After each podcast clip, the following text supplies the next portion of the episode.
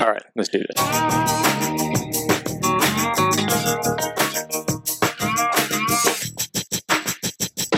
Hey, everybody. Welcome back to the Hunt Harvest Health podcast. Thanks for being here. This is Dr. Hillary. Today, I'm going to do a series that I've been meaning to do uh, for a really long time, um, probably over a year. And now I think it's very appropriate for what we have going on in our world. And what's so appropriate about appropriate about it is it's pretty much relative and to everybody right now. Meaning there are over two billion people currently in the war in the world uh, under some sort of quarantine or stay in place. That's two billion. Two billion people. I for sure in my lifetime have never seen anything like this, and I'm probably guaranteeing a lot of you, if you are under the age of 50, you probably haven't seen it either. Um, in the field of medicine, it's quite unprecedented, but it's something that we always talk about. You know, the new pandemic, like the flu, the uh, Spanish flu that came through in the early 1900s, the whole idea of could there be another pandemic that could hit the planet and wipe out that many people? Um, and so we do talk about it in medicine some, but I think that even we're starting to see that the medical systems were not prepared for this. And um, how could they be? When you're going to have so many people around the world sick at the same time, um, providing medical care for that many critically ill people is probably almost impossible to prepare for.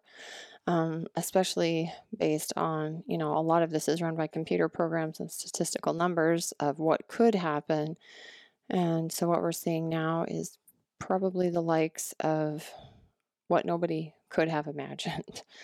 So I figure, um, because I feel it in my own life and I see it in social media right now, I f- hear it in my patients' voices. Um, I figured it was a good time to do a series on the pillars of health and the pieces of our existence that I feel are really important to address. These are topics that I talk about pretty much every single day, multiple times a day with many patients. And that is how do we become more resilient? Um, what are the things that we need to do in order to balance out um, well, our overall health, obviously, but things like our balance out our cardiovascular system, balance out our nervous system, balance out our hormonal system. Um, what are the things that we need to do to uh, mitigate stress in our life? And um, what are the pillars that are essential for kind of the things that we know that can prolong life uh, without medication? So that's a series that I want to work on now. And honestly, I've been getting emails now for two years from people that are asking me, So, how do I change my diet? And what do I do to be healthier? And what are the things I should be looking for? And uh, I've just kind of always been like, well, those are such huge questions. Uh, it and they're they're all somewhat in context. They can be um, very personal for each person. But now, seeing what we have going on uh, with over 2 billion people, um, one being home, and or now having this thought in their head that I, uh, I need to do something about my health. I need to stay healthy. I need to improve my immune system. Um, or having the fear of what could happen if they were to get sick um, because they're watching things on the media and they're seeing hundreds of people, thousands of people dying in, let's say, Italy. And they're wondering, you know, could that happen here? And the truth is, a lot of people on the planet, especially in westernized countries, they have a lot of comorbidities. So as you get older and or you're unhealthy, um, again, these things can happen in young people and they happen a lot actually. Diabetes, cardiovascular disease, um, autoimmune conditions, which are huge group of people that don't have great immunity, um, cancer patients, uh, you know, you name it. There's a lot of different things that can be Go. Oh, sorry. So we are um, all quarantined, which means my kids are here. Thanks, P. Yeah. What are you guys going to do? Go for a walk? Yeah. Yeah, okay. Um, so we are all quarantined together.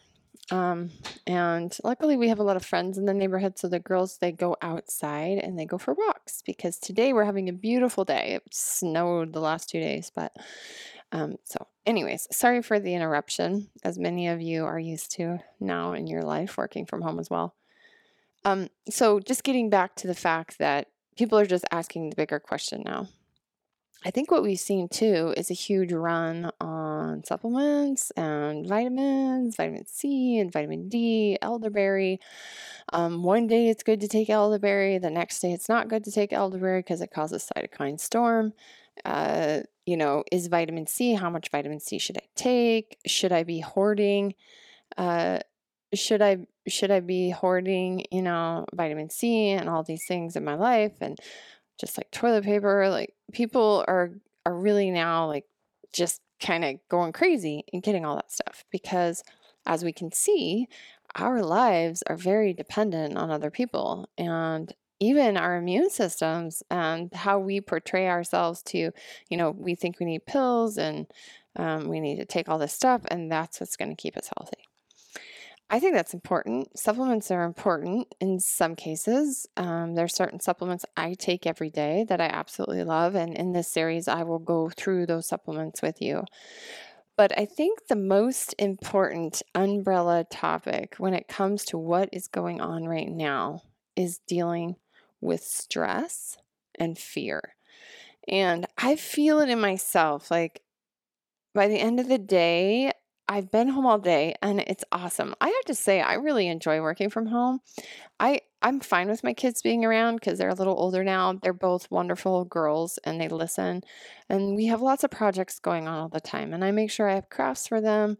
Um, but I do have days where I'm like, oh, this is too much, right? And sometimes being home is a distraction because I'd rather be like mopping the floor than doing my work. But I really have enjoyed being here. And a big piece of that for me, I've come to realize, is it's kind of slowed me down. I tend to be very driven. As anyone who listens to this podcast might know that about me. I think a lot. I have a lot of ideas. It doesn't mean all of them come to fruition. Um, I feel like I'm constantly harassing Ryan to have a new thing and do a new thing, and ha- I have a new idea every second. I know he gets a little frustrated with me, but at least when I go to work, you know, and my patients kind of take my mind off of all that, and I'm able to really focus. And um, but I do have a lot of things I'd like to accomplish in my life, and I'd like to share, um, and I want to give back. So that's kind of constantly on my mind. But in a lot of ways, it's very stressful for me. I feel like also as I get older, it gets eh, more exhausting for me to kind of have that hamster wheel going in my head with the millions of ideas that I would like to do, but I don't have time to do. And I think there's kind of been this culture. Well, I don't kind of think, I, I know there has been. And in anything where you want to be successful, it takes a lot of hard work. Uh, there's there's no doubt that the social media culture has just changed the way we see success. Um, when I was younger, and probably when most of you were younger, you know, if you wanted to be a doctor, if you wanted to be the best archer in the world, if you wanted to be an Olympic athlete, if you wanted to be um, a great parent, if you wanted to be, you know, an astronaut, these things took lots of years and lots of school and lots of hardship and lots of training and lots of suffering. And Ryan and I talk about that on the podcast here and there about suffering and how it's good for you and you need it. And and we know and I know that it's good for your immune system. It's good for your nervous system to have some positive stress. And I'll relate that to a study that I'll talk about here in a little bit. But I think that now, because we are on all the time, we are pushing ourselves even harder, that we expect out of ourselves 24 7 performance. And if we're not doing that, then we feel guilty. There's another word guilt. Um, fear and guilt, they kind of go hand in hand. And I will tell you that I am as guilty, in air quotes, as anybody out there when it comes to giving myself a break. Um, so I think what this has done for me, uh, this quarantine is doing for me, is making me really kind of titrate and focus down what's important and what I should be spending my time on and what I should be thinking about. So I had a birthday this week. I turned 47. That's hard for me to say because, geez, 47 seems so old. But now that I'm 47, doesn't seem that old. but I had a birthday this week, and here I am in quarantine, and um, my day was kind of the same. I didn't, we didn't have any fancy party. Obviously, didn't have any friends over. Um, Ryan was actually under the weather a little bit. No coronavirus, just um, under the weather. And I'm sure his New Zealand trip getting canceled didn't help. He wasn't feeling very happy about that. But I just had a normal day, you know, and uh, I think that it's it's making me realize how much time we spend outside of our homes and outside of ourselves in non-reflection. So I think this time also, um, I used to love to read books. I still love to read books, but again, the excuses of I don't always have enough time. But I have a few favorites that when I'm in this place of self-reflection, um, what do I what do I do next? Uh, how do I help people? And how do I help people with this question? Like this topic that I'm talking about right now is kind of the topic of okay, so what do we do now? So where do we go now? And and how do we um, how do we get over this and move on? Um, and what I would like to say is it's not about getting on with it and moving on. I think it's actually a time for reflection. And it's a it's maybe a, a transition in the entire planet's trajectory here um, about what's important. So I have this book that I love called Letting Go. It's by David Hawkins. He's an MD, PhD. Um, the Pathway of Surrender, and he talks in this book about a bunch of different emotions, and he starts with the negative emotions and the whole idea of um, anger, fear, loss, rejection, guilt, all those, and how as humans, that's where we tend to really focus a lot of our energy.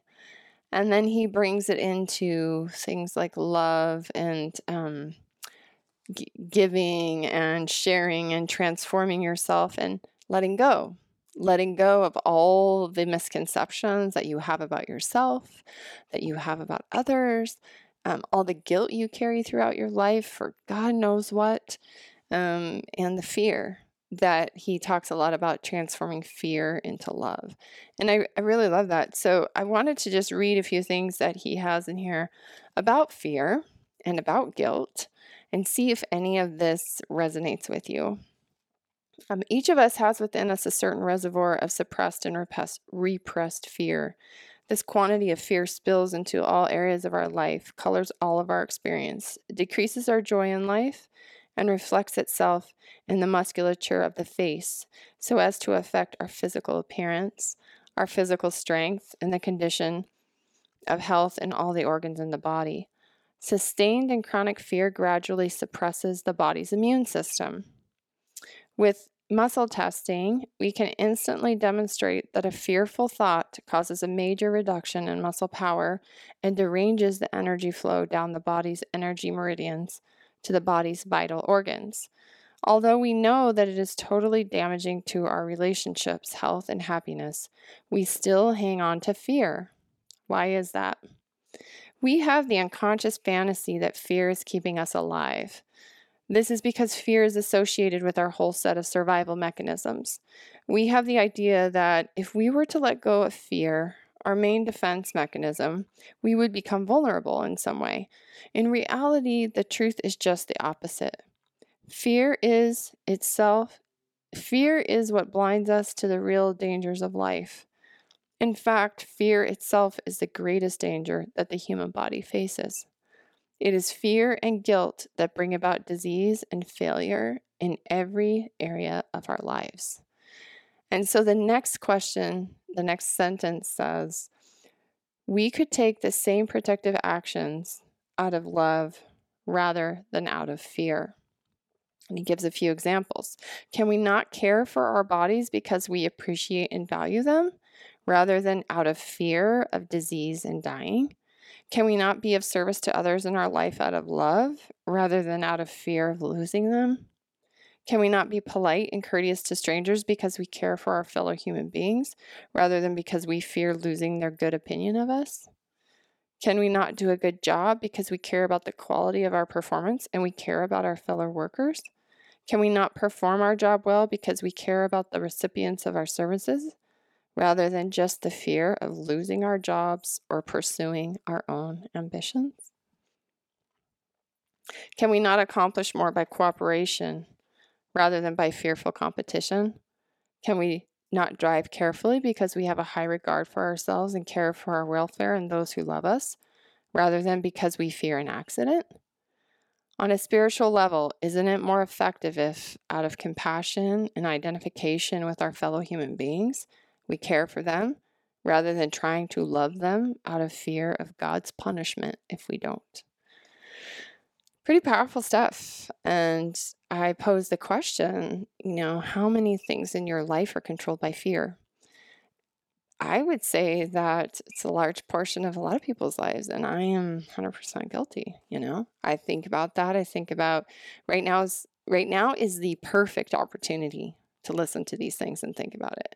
So now we have been told there is a virus out there that is dangerous not only that, that it kills people that we might love, which includes our parents, our grandparents, our elders, people we might hold in high regard. Um, it tells us that we need to stay away from each other. We need to be fearful of each other and stay six feet apart. Um, we need to make sure that we aren't, you know, coughing and we don't have this and we aren't touching this and we need to make sure we wash our hands consistently to the point like last week my hands were like bleeding and cracking from washing them so much. Um, so there's a lot of fear like injected into all these things i'm not saying like any of that per se isn't right. Like if this is a virus that spreads through respiratory droplets which it is you know and someone sneezes you probably don't want to be in in that way. If it stays on surfaces great you know you probably want to be cleaning and you definitely want to be washing your hands. That's obvious hygiene. But the truth is is that all of these statements and all of these signs you see everywhere and every time you go somewhere and every time you listen to the news it's all about fear and i will tell you right now the media is based in fear. If you want to be scared out of your mind, just watch the news. And what I see in patients who do that, patients who are scared of obviously coronavirus and they're scared of Trump and they're scared of Obama and they're scared of, um, I don't know, the bad weather, the storm that's coming, and they're scared of the hurricane and they're scared of all these like things. And I mean, they could be scared of the hurricane and they live in like Nebraska. It's just the fear that the media wants you to have is actually very real because it keeps you coming back for more because they know that's how we're built. We're built to be scared, and that fear drives us to continue to consume. Consume more stuff, buy more stuff, have this, have that, because you should be scared because at some point you won't have it. And um, we see that going on right now with the hoarding and people buying more than they need. And then, gosh, I watched some video yesterday of a poor girl with four kids who couldn't even buy diapers. She was crying, you know, and it went viral. And I'm not quite sure what happened. Hopefully, she got some diapers. But this goes to show you how fear is rampant, not only in our interpersonal systems, it's rampant in our in our society and it's rampant in the world. Um, and it's part of the culture of pretty much every single establishment that we have set uh, politics, religion, um, uh, you know, uh, the hierarchy of business systems, uh, racism, like you just name it, like fear, all the fear of all these things is rampant. So it's really hard to get away from. And um, now that we're all secluded from each other, so here I am talking to you from my computer, um, and you're hearing this on a podcast by yourself, either in your car or at home, and you're with just your family, is that um, one, you start to think like, is the world ever going to be able to go back to normal? Are we ever going to trust other people? Am I ever going to be okay with hugging a person or giving them a handshake or not being afraid now that I am going to crack, um, you know, get some virus or disorder or disease that could possibly kill me. Um, and what I'd like to say to that is that infectious disease is everywhere. There is all kinds of things people catch from each other, and the world goes on, and people shake hands, and people hug each other, people have sex, people do all kinds of things, and things are spread. So, this coronavirus is nothing new. And as far as a communicable, um, you know, disease that's going on right now, it's spreading like crazy, partially because I think the, um, because a lot of people get it and they don't know they have it for quite a while, so they can be vectors for spread. Um, and so I think that's the scary thing.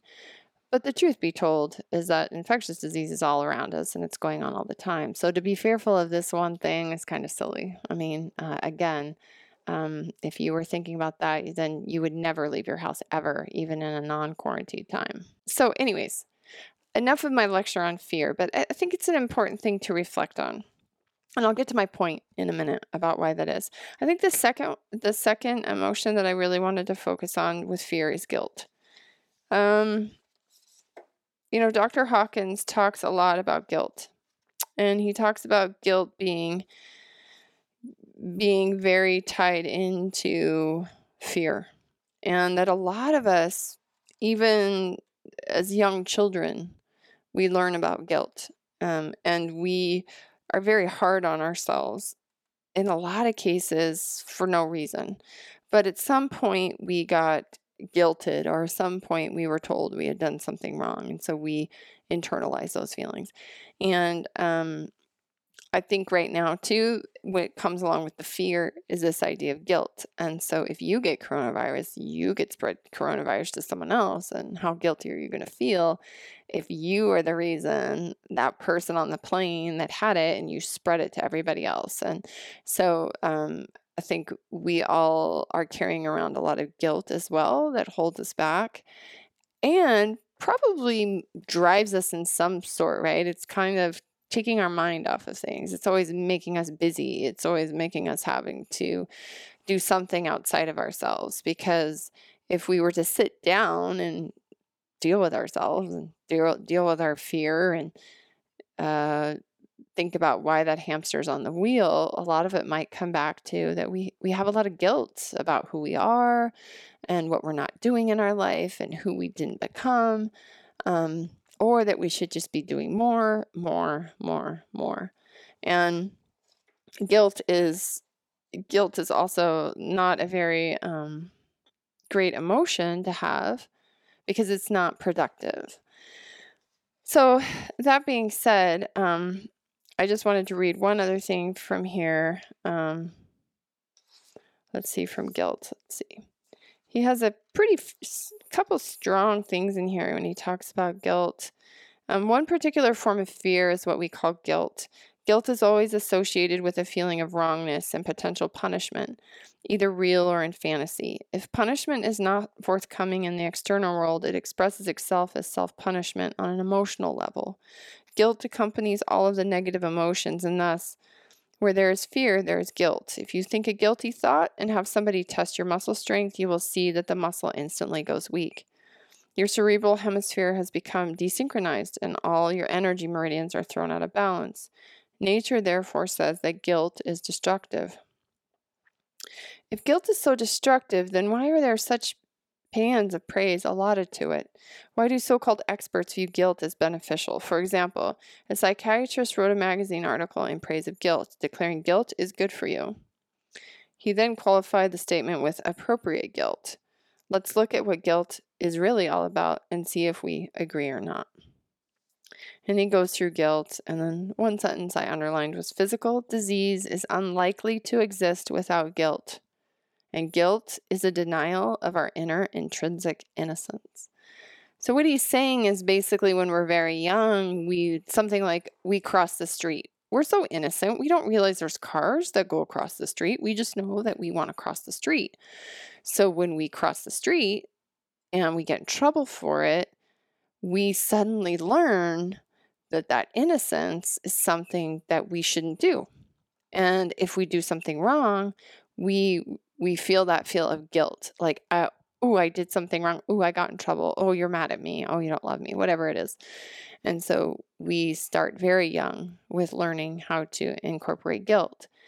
And I will say, having been in medicine and dealing, especially with women and men, and the self abuse that we can take, we can put on ourselves through entire lifetimes, um, especially when it comes to things like uh, what we need in our life, um, desires that we have, uh, wanting to be a certain way and not being like that, or um, I don't know, addiction and eating disorders, and our relationship with other people in our life, and sometimes a lot of people have issues because they have a lot of guilt from something. And uh, we have to work through that. And so I just, I guess the whole point of this is not to get too whacked out. But when I see what's going on right now, we are in a state of chaos and fear. We are being told to isolate and stay away from each other. And there's something out there that you can't see that could possibly harm you and harm people you love. And that is really, really scary. So, we are doing, as far as like public health goes, let's not even talk about the emotional ramifications of this, but as far as public health goes, we are doing exactly what we need to be doing to stop the curve, to lower the curve, to help people not become infected with this so that potentially we can all go back to our lives and do what we want to do like we were for so long. There is an actual physical reaction that happens when people become stressed. It's not something that like is woo woo and energy like crazy, you know, I don't know, whatever people think, it's real. It happens within your body. There are hormones secreted that do that. That being said, this is the whole reason I wanted to do this podcast and have it be the first podcast because I call this the elephant in the room. Fear guilt, and the overwhelming amount of stress that we either put on ourselves or now we maybe even have imposed on us through this global pandemic um, is something that we have to work on. Before you can do anything else in your life where you're going to be healthy and vibrant, you need to work on these inner stresses. And so I can talk a little bit here about the actual physical thing that happens with stress. Um, you've probably heard of your brain and you've probably heard of your adrenal glands. And your brain talks to your adrenal glands, and your adrenal glands secrete um, a multitude of things, but they secrete one called cortisol, they secrete aldosterone, um, they create they secrete DHEA and testosterone, and then they also secrete what's called norepinephrine and epinephrine. So noradrenaline and adrenaline. During the stress response, whatever that is, so let's just say that this guy over here is running from the bear, right? He's he's had an encounter with a grizzly bam, you have immediate HPA axis response, which is your brain now telling your adrenals, you need a bunch of adrenaline because you got some work to do here to either get away or I don't know, maybe the grizzly bear gets you, so you're going to have less pain while he's getting you. I mean, there's a lot of mechanisms there. That is a real, true physical stress that's happened. Now, let's take perceived stress. Okay, let's take emotional stress. Let's take right now the coronavirus, the stress of what would happen if you were to get this infection. Like maybe you don't have the coronavirus or you you have it and you're at home recovering or like whatever, but your perceived stress now is that one um you don't know what's going to happen. Maybe you even lost your job. So, I mean, that's definitely a, a real stress and it's perceived and and, and um, I'll talk about how people are different in a second, but um, and we don't know how long we're going to be in quarantine. And we all have activities we want to do, and we all have events we want to go to, and we all had traveling that we were supposed to do and money we were supposed to make and bills we have to pay. And I mean, the list is just like Santa's list. It's just like, you know, it could go on. But that perceived stress is exactly the same as if you were encountered with a grizzly bear. Your body does exactly the same thing. It perceives the stress, the brain perceives the stress. It then tells the adrenals to do its job. The adrenals secrete some adrenaline, noradrenaline. And then about 10 minutes or so after, you create cortisol. Cortisol is a is a stress hormone, and it's important because cortisol. You need cortisol to get out of bed in the morning. Um, you need cortisol to go down at night so your melatonin can go up and you can sleep. Um, but when we have these rushes of adrenaline and noradrenaline, um, we are also going to get it followed by cortisol. And that's going to help give us some blood sugar. That's going to pull um, glycogen from the liver. So it's going to help us like have energy to fight the stress. And then you've probably heard of these things like uh, adrenal fatigue or adrenal failure. There's not, there's not real terms actually, um, unless you have a condition called Addison's disease, I think, which is the um, really like a real adrenal fatigue. You don't make any cortisol, and that obviously you have to take cortisol for your lifetime.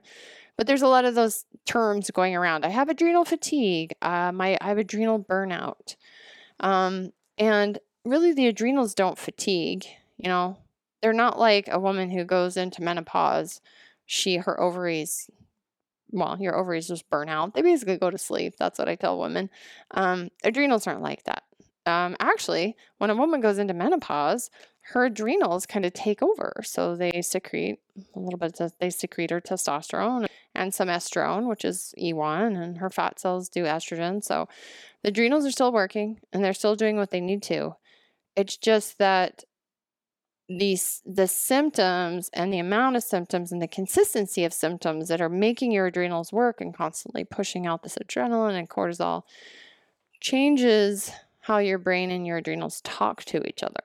And so there's lots of different things that can happen with prolonged stress. Another question I get quite often is well, wait, aren't we built for stress? Aren't we supposed to have stress in our lives? And to that, I would say, yes, of course. Um, back to what we're built for, we are built for acute stress. So the adrenaline and cortisol response, that is for the acute stressors that we have in our life. Um, and you know, physical activities that typically our ancestors were doing daily in order to keep food and water, etc. I mean, who knows? Maybe we're going back to that now. Um, but those were kind of those chronic stressors that we had every day, but were keeping us active and were keeping us engaged and that kind of thing. And so we we may not have had as much um, perceived stress with less work, kind of what we have now. Um, and I think those acute stressors or the stress of having to do those things each day um, challenges our brain in a different way. So today we don't have a lot of that because you can go to the grocery store and buy food and you just fill your car up with gas and you have to drive. You know, you don't have to be in a covered wagon or whatever. Um, so it makes us one more. Uh, we don't move as much. And so that can lead to these chronic diseases that are really plaguing our society right now.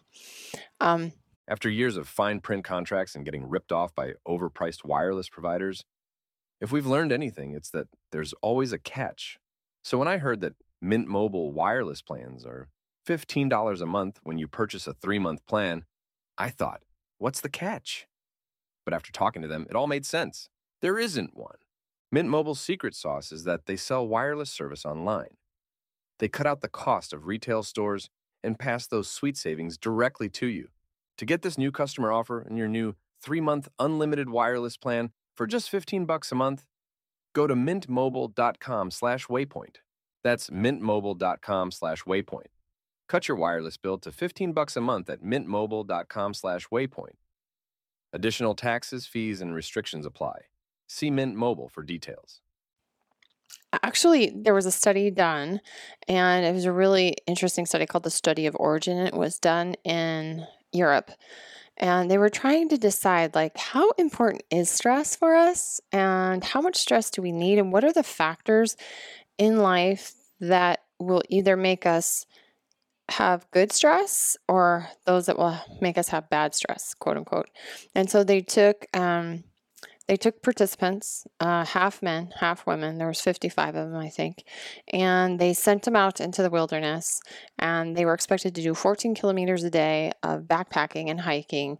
Um, they had to clear the trails that they were hiking in the brush. They had to find their own water. They had to sleep outside in sleeping bags. Um, they didn't have tents or anything like that, and they could only have two meals a day that they prepared from their own food that they had to bring. So they had to figure out their food, they had to bring it. And they took blood samples of, of these people before, and they took blood samples of the people after. Um, it was a 10 day experiment. I think there was only maybe one or two. I think one guy didn't finish. And I think that's because he was quite overweight and he was having some knee problems or something. So they picked like a standard, um, like the typical city person who's maybe overweight, not hiking. They did not pick like people that are survivors and hunters and all that kind of stuff, mountain people. They picked just regular urban folks to do this. Um, what they found was really interesting. And what they found was that when people did their questionnaires, there was always this question of how stressed out do you feel? And typically, everybody before this event, uh, they were pretty stressed. So they um, they they would say, I, I feel I feel really stressed out." Then they went on this event uh, for ten days, and they had to kind of fend for themselves. They were doing things they were not used to doing, and uh, they became adapted to being hungry. They became adapted to maybe being thirsty once in a while. They became adapted to the elements, to temperature, um, all the things they were taking for granted before. And when they were given the questionnaire again, all of their perceived stress was lower. Even though they had just gone through something that most people would seem was really hard, everybody rec- um, everybody, the feedback that everybody gave was I feel calmer in my mind. Uh, I feel happier. I don't feel so stressed out. I'm not thinking about all these things. So, this study, and then they took their blood and they looked at it again, and they found that all the factors that are leading to chronic disease today heart disease factors, inflammatory factors, um, blood sugars, cholesterols everything went down. And except for a few things, they had higher CRP, which is a marker of inflammation, and they had higher liver enzymes, which is also a marker of inflammation, typically of the liver.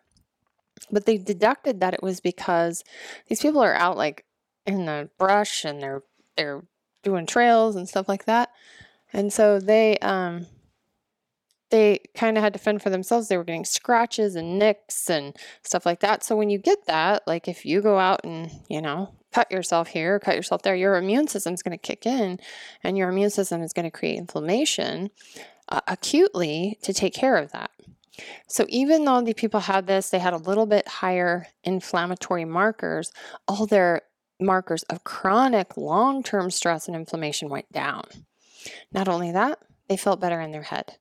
So, if that doesn't say something too about the power of nature, the power of appropriate stress, um, the power of exercise, the power of sleep, darkness. The other thing, they were not allowed to take their cell phones. So, one, they had no communication with the outside world, and they had no electromagnetic fre- frequencies on their body. So part of the study also found that that, that might have been a big piece of this. Um, so really interesting study. I'll put a link um, in the show notes for you. You can check that out. But um, yeah, some stress is definitely good and we are built for it. But the perceived stress we're all under is really super out of whack. So, as we talk about this, I think it's also, you know, I don't want to scare anybody, obviously, and create more fear, but I think it's good to give information about um, what chronic stress can do to your biochemical system and especially elevated cortisol. So, we chatted about cortisol a little bit, but cortisol is that stress hormone along with the norepinephrine, uh, the norepinephrine and epinephrine. Um, so, here's a, just a few things that elevated cortisol can cause over time. So, one is decreased, decreased thyroid function, which is really, really, really common. Um, it's higher in women, but I do see it more frequently in men these days. Um, and that long term stress competes with the thyroid, and um, thyroid being off causes weight gain, hair loss, dry skin, depression. Um, um, metabolic issues. So um, we want to try to keep our thyroid healthy, and by by keeping the adrenals and that cortisol secretion normal, we can help our thyroid.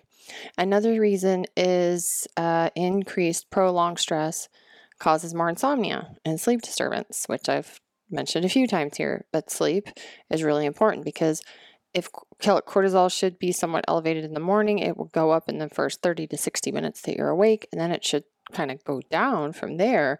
And by the time you go to sleep, it should be low so melatonin can rise. Um, but when it's chronically elevated, the cycle can flip. So people aren't getting enough melatonin secretion, they're not feeling tired, or they're feeling wired, tired and wired at night. Um, another reason is it increases the chance of metabolic syndrome. Metabolic syndrome is really just the precursor to diabetes. Um, and what kind of the cardinal things that we see with metabolic syndrome is elevated um, triglycerides, which is one of your lipids, um, cholesterols. Um, you're going to see uh, an elevation usually in um, blood sugar. You might see an elevation in hemoglobin A1C. Um, you might even see elevation in insulin, so moving towards insulin resistance. Um, again, metabolic syndrome leading to diabetes. Diabetes being one of these comorbidities that's um, dangerous for people, especially that are getting COVID right now. So, again, we want to keep that down by keeping our stress down. And then, obviously, immune system depression. I mean, we're talking here about the immune system. So, immune system depression and that chronic stress basically um, decreases our body's ability to fight the virus, fight the bacteria, um, fight microorganisms. Um, so, if you've ever been really stressed out, you might notice that's when you get sick, and uh, pretty common. And then another one would be depression. Um, there's different types of depression. Uh, like one's called atypical, one's called melancholic. Um, usually, atypical is it upregulates that HP axis in the brain and it causes you to be tired and lethargic. Um, you're kind of worse after sleeping and it worsens as the day goes on. Melancholic depression is a down regulation of the HPA axis and it's worse in the morning. You have feelings of dread, you're anxious, you don't sleep. Um, and these can both be from elevated cortisol over time. And um, that elevation makes it worse and worse and worse and worse. So, depression, again, you always have to think about what kind of stress is this person under? Is there an actual physical stress? Is there something wrong with them? Is it a perceived stress? Is it an emotional stress? And what I see a lot in um, my practice is definitely there's hormone dysfunction as well when it comes to sex hormones, especially testosterone in men, estrogen in women, and testosterone in women as well.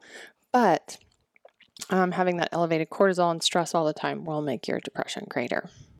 But whether it's it's a real stress, like a physical stress, and whether it's a perceived stress, is that the body is doing the same thing.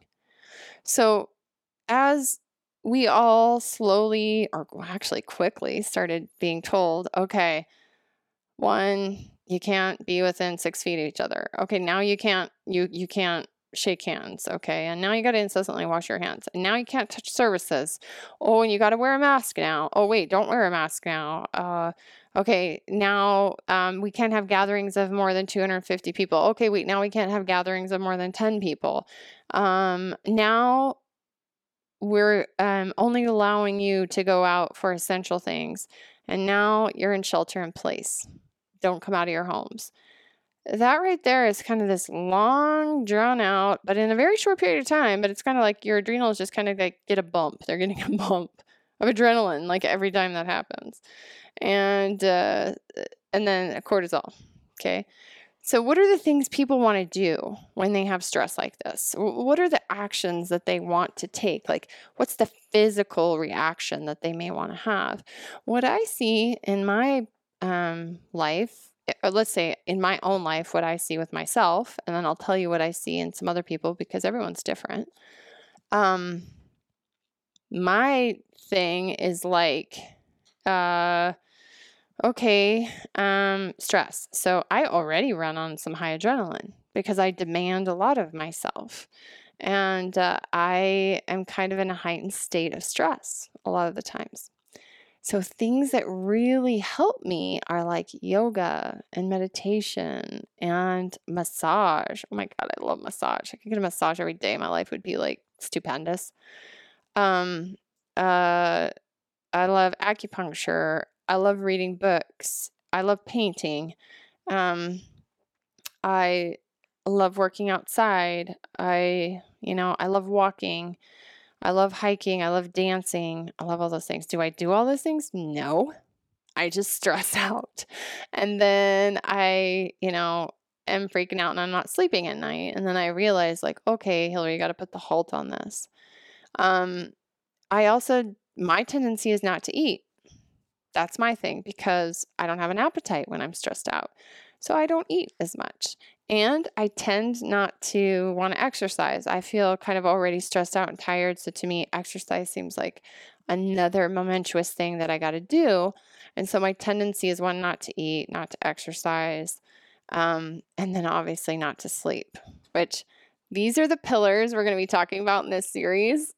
and those three, believe me, I am no not perfect at any of those. I've struggled through those without my life, but those are kind of the pillars. So that's where I suffer. Now, what do a lot of other people do? Some people, depending on who they are, well, maybe they don't stress because that's not their personality. Um, and maybe they don't have the genetic propensity to stress the same way. So there are these things called genes and we all have them and we all have different variances of them. So there's one called an MAO, there's one called COMT. These help you eliminate process norepinephrine and epinephrine, even estrogen. Um, they they help them to not circulate in your bloodstream as long so that you can get rid of them, eliminate them, and you know because if you have a lot of adrenaline and norepinephrine floating around in your system, you're just more anxious. You're just that person that's like that type A anxious person who can't relax. Um, if you have a lot of methylation defects, uh, which we've talked about with Ben Lynch on one of our podcasts, um, that can wear out your COMT gene. And so, again, you carry a lot of epinephrine around and you're more anxious. So, some people clear those things faster. So they have the same stress response. They realize, oh my gosh, I just lost my job. I don't know how I'm going to pay my bills. Um, and they have the same stress response, but their body clears the epi and the norepi more. It clears it faster. So they may not have the same stress responses like me, who's already like, I don't clear it very fast and I'm stressed out and that's all I think about. And then I get the hamster in the wheel and I can't sleep at night, right? Um, my personality, though, and my genetics do not tend towards me going and doing exercise. It doesn't tend towards me going and drinking a bunch of alcohol. Uh, my tendency is not to go eat a bunch of sugar and carbohydrate um, and take like drugs or go gambling or go do high risk activities. Whereas, pers- possibly this person who clears it, he's not really stressed out about it the way he may deal with it is he needs that bump of adrenaline that maybe he's not keeping around as much. So he goes out and, you know, he drinks a couple drinks that calms him down, that helps him out. Likes high carbohydrate foods and lots of sugar. Um, oh, let's just go gambling. Let's relieve our stress with some gambling. Uh, let's do high risk activity. So everybody's different and or let's go exercise. Let's like just over exercise. Let's just exercise all the time. And uh, that helps them because that bumps up their adrenaline and it bumps that up. So everybody's different. And everybody has different genetic SNPs and how they are using them and if they're expressing them, which is another thing. What? Just talk. Okay. All right. Have fun. We're doing like sign language. Our neighbors are actually my daughter's best friends. Their parents are deaf, so all the children sign language. So Paley's doing a lot of that, but I'm like, I just tell me what you need. Um, okay, so anyways, that that's that can be the difference in how people. It can be totally a genetic thing. It can also be that maybe we didn't express those genes, but the more stress we have throughout our life, we turn them on, and or we're not methylating well. Our COMT slows down. We become more stressful over time. And I do have patients tell me that they're like, I used to these things used to not bother me. It didn't. I didn't stress out about this, and they stress out about it now so you can definitely change your biochemistry. It's called epigenetics. You you can change how your body's working. And this is the most important reason why if we're trying to slow aging down and we're trying to help ourselves not be um, sick and dependent and um, is by changing the way we deal with perceived stress. To me, I think that's why that's the elephant in the room um, is that if you're not dealing with your perceived stress and even it can even come down to you have a relationship in your life that's not healthy. You're not happy. Um, your partner's not happy. Or maybe your partner's oblivious and they have no idea, but you're not happy. Um, you're not communicating and that is like constant perceived stress like your stress level is going to be higher because you're not getting what you need. There's no there's no outcome. There's no communication. Um, there's no solving a problem. And some people can go through their whole lives and be okay with that but the majority of people don't. And that can be a stress that can really wear on people. Um, so what what i'm getting at i'm not sure quite what i'm getting at but this is a time right now to really focus in on what you're afraid of. To focus in on is there guilt that you're carrying around for something? It may not even be your guilt, it may be somebody else's guilt. Maybe you have guilt for good reason. Maybe there's something that you need to work through. Um, are you stressed out? Is your perceived stress like much higher and putting a huge burden on you is it putting a burden on people around you? And are you not participating in the activities that help you to relieve the stress that you absolutely need? In my case, and I always use myself as a case, partly because I'm always a work in progress. Um, I obviously don't have any problem sharing about myself. Some people do. Um, Ryan's a lot more private than me, so you know I just kind of use myself. Plus, I'm not Ryan, um, and you know I don't like to speak for him. But for myself, uh, when I implement the things in my life, the pillars of health in my life, in a way that um, works for me, I am much much better.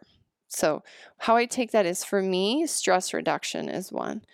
Um, number one is for me, number one is sleep. You can poo poo sleep all you want, whatever. I don't care. This is mine and mine alone. I've spent decades of sleep deprivation. So if you want to talk to me about doing things because you got to get stuff done and you can sleep when you're dead, great. I've done it. Believe me. I've stayed up multiple nights. I've I have a couple kids. You know, we've all done it. Everybody, I mean, especially moms, are sleep deprived for decades, decades and decades. And it's not healthy. I don't care any way around it you go, it's not healthy. And we know the older you get, the more sleep deprivation you have, the more cardiovascular risk you have. And cardiovascular disease kills more men and women than anything. So it's like 10 times more than cancer. And I mean, that's probably a little exaggerated, but it's a lot. So when I think of that, I think, well, it's probably pretty important to sleep. And what does that mean? What kind of quality of sleep? So I still don't get great quality of sleep. I have my Oura ring, which I don't have on right now, but um, it tracks my sleep. And sometimes I just don't wear it because I that will stress me out. When I read all those facts, like I go, oh my gosh, my sleep sucks. It still sucks. And I thought I got a good night of sleep. Some people love all that information. They love details. They they love the spreadsheet. You know, they put it on their spreadsheet and then they the data helps them. I'm not necessarily one of those people. I feel like for me, it's more like how do I feel in my body and how do I feel in my brain. But sleep is my number one, and we're going to have a whole separate podcast on sleep, okay? Because that is one of the pillars, um, hands down, sleep. Uh, for me, I need to eat more carbohydrate in my diet, and I need to make sure that I get enough protein. Uh, I tend to not like to eat a lot of meat but I know how good it is for me. I also know how good nutrient dense food is. And so I've done podcasts. Ryan and I just did one recently on immunity. And that podcast, you know, we talked about nutrient dense food. So um, trying to eat a lot more of those in my life because they help my brain. And I need that for my sleep and I need that for my work. And I need that because the way I am and the way I process adrenaline and the way my adrenals are working is that I need highly nutrient dense foods um, for that. The interesting thing, too, is that vitamin C helps the adrenals function better. So, a, a, vitamin C is kind of essential for the adrenals. And I don't know if we talked about it in the podcast we did on immunity, but um, people, you know, the native Eskimos, they didn't get scurvy because they ate the adrenal glands raw. Uh, they didn't know that it was vitamin C, but they knew they didn't get certain things if they ate those organs. And so vitamin C is really important for your adrenals. So right now, you know, um, yeah, you should be taking vitamin C, but you know what? You should be taking vitamin C all the time.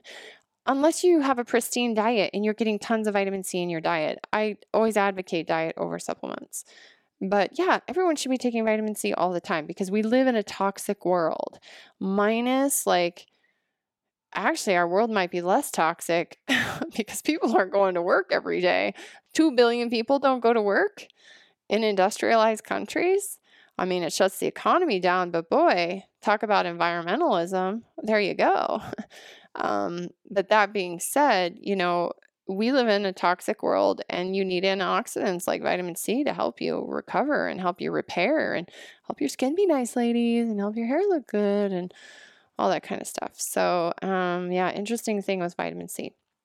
So, my number two would be making sure that I'm getting enough nutrient dense food. So, that's good fat, good protein, and that I have to eat a little bit more carb in my life because I'm thin and I burn it off with my adrenaline. Um, and then, and so we're going to have a, um, we will have a, I'll do another whole podcast on diet.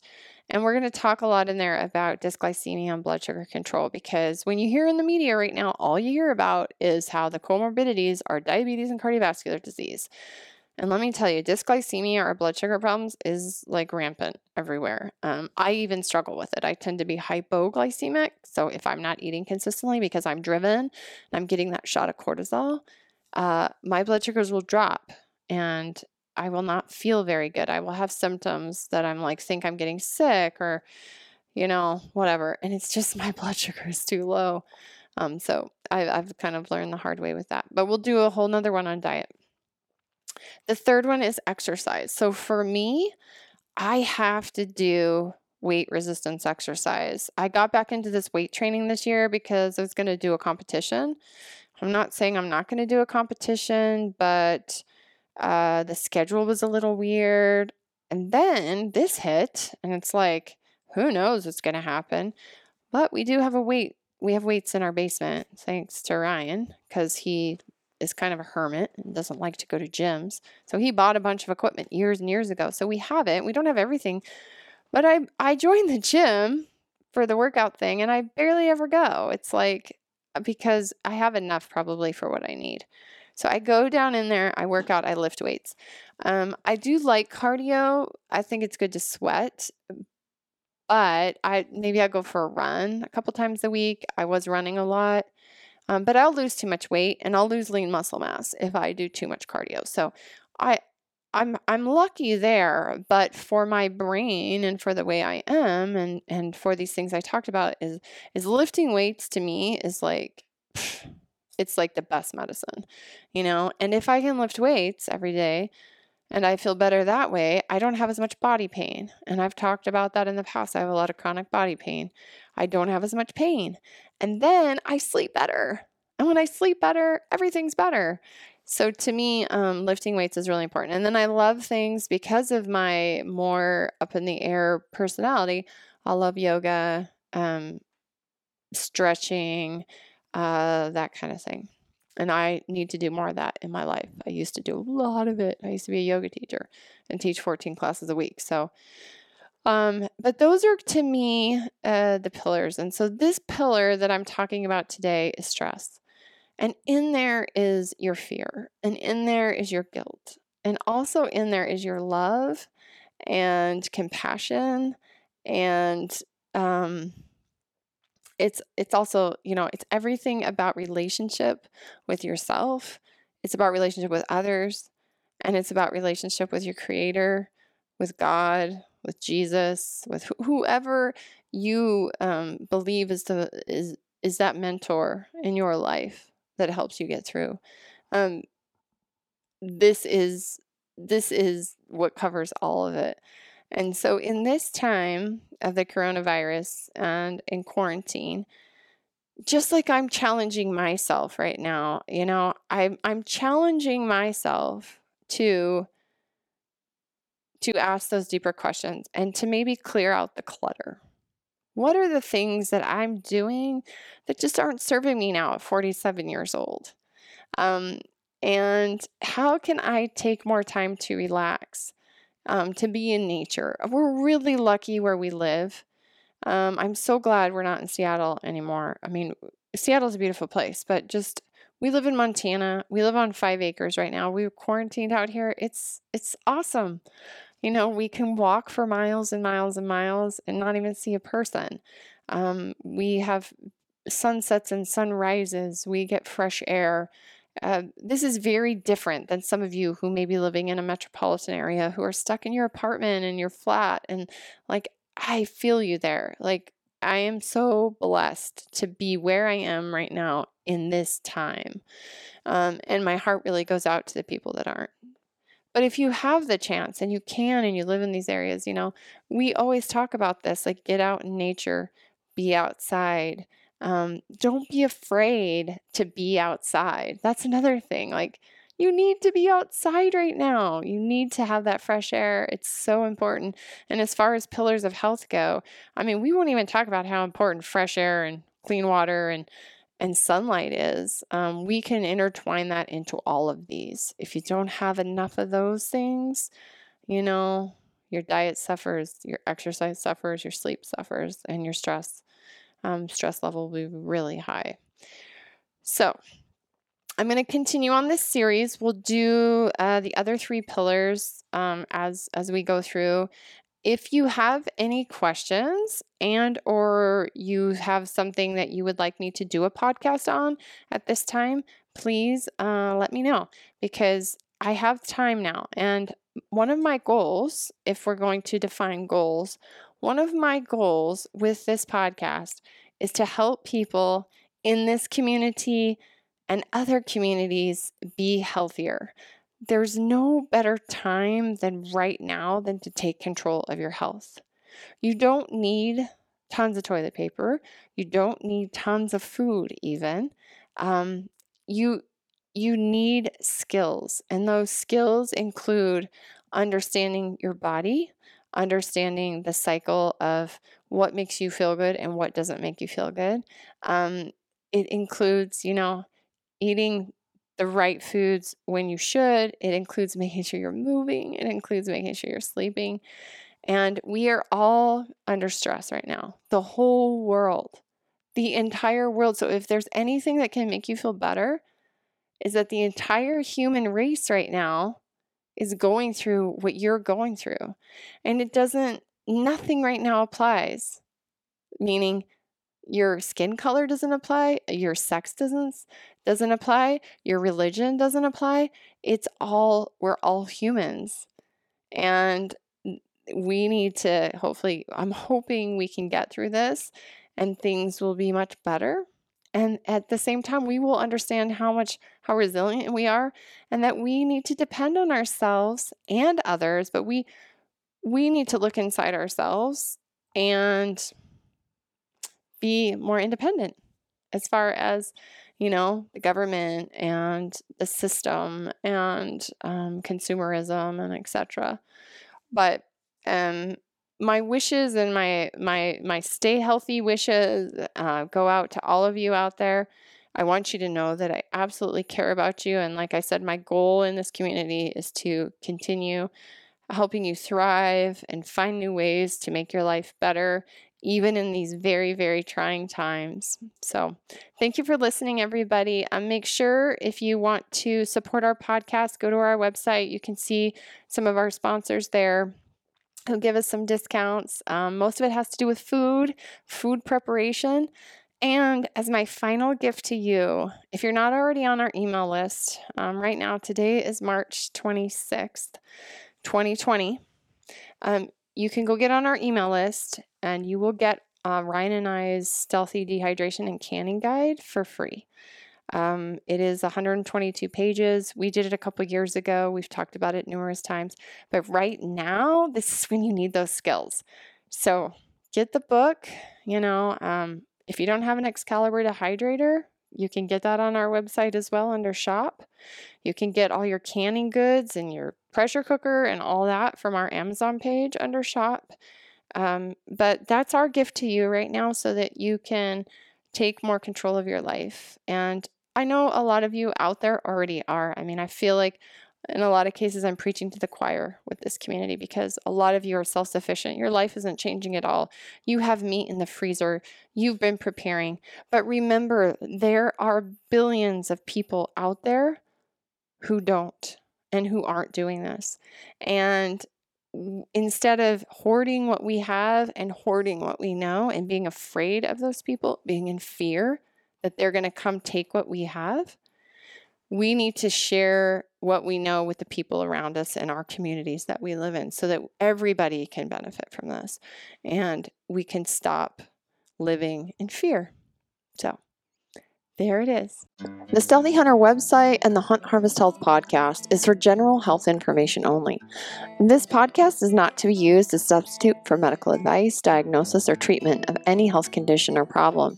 Any questions regarding your own health should be addressed to your own primary care physician or other healthcare provider.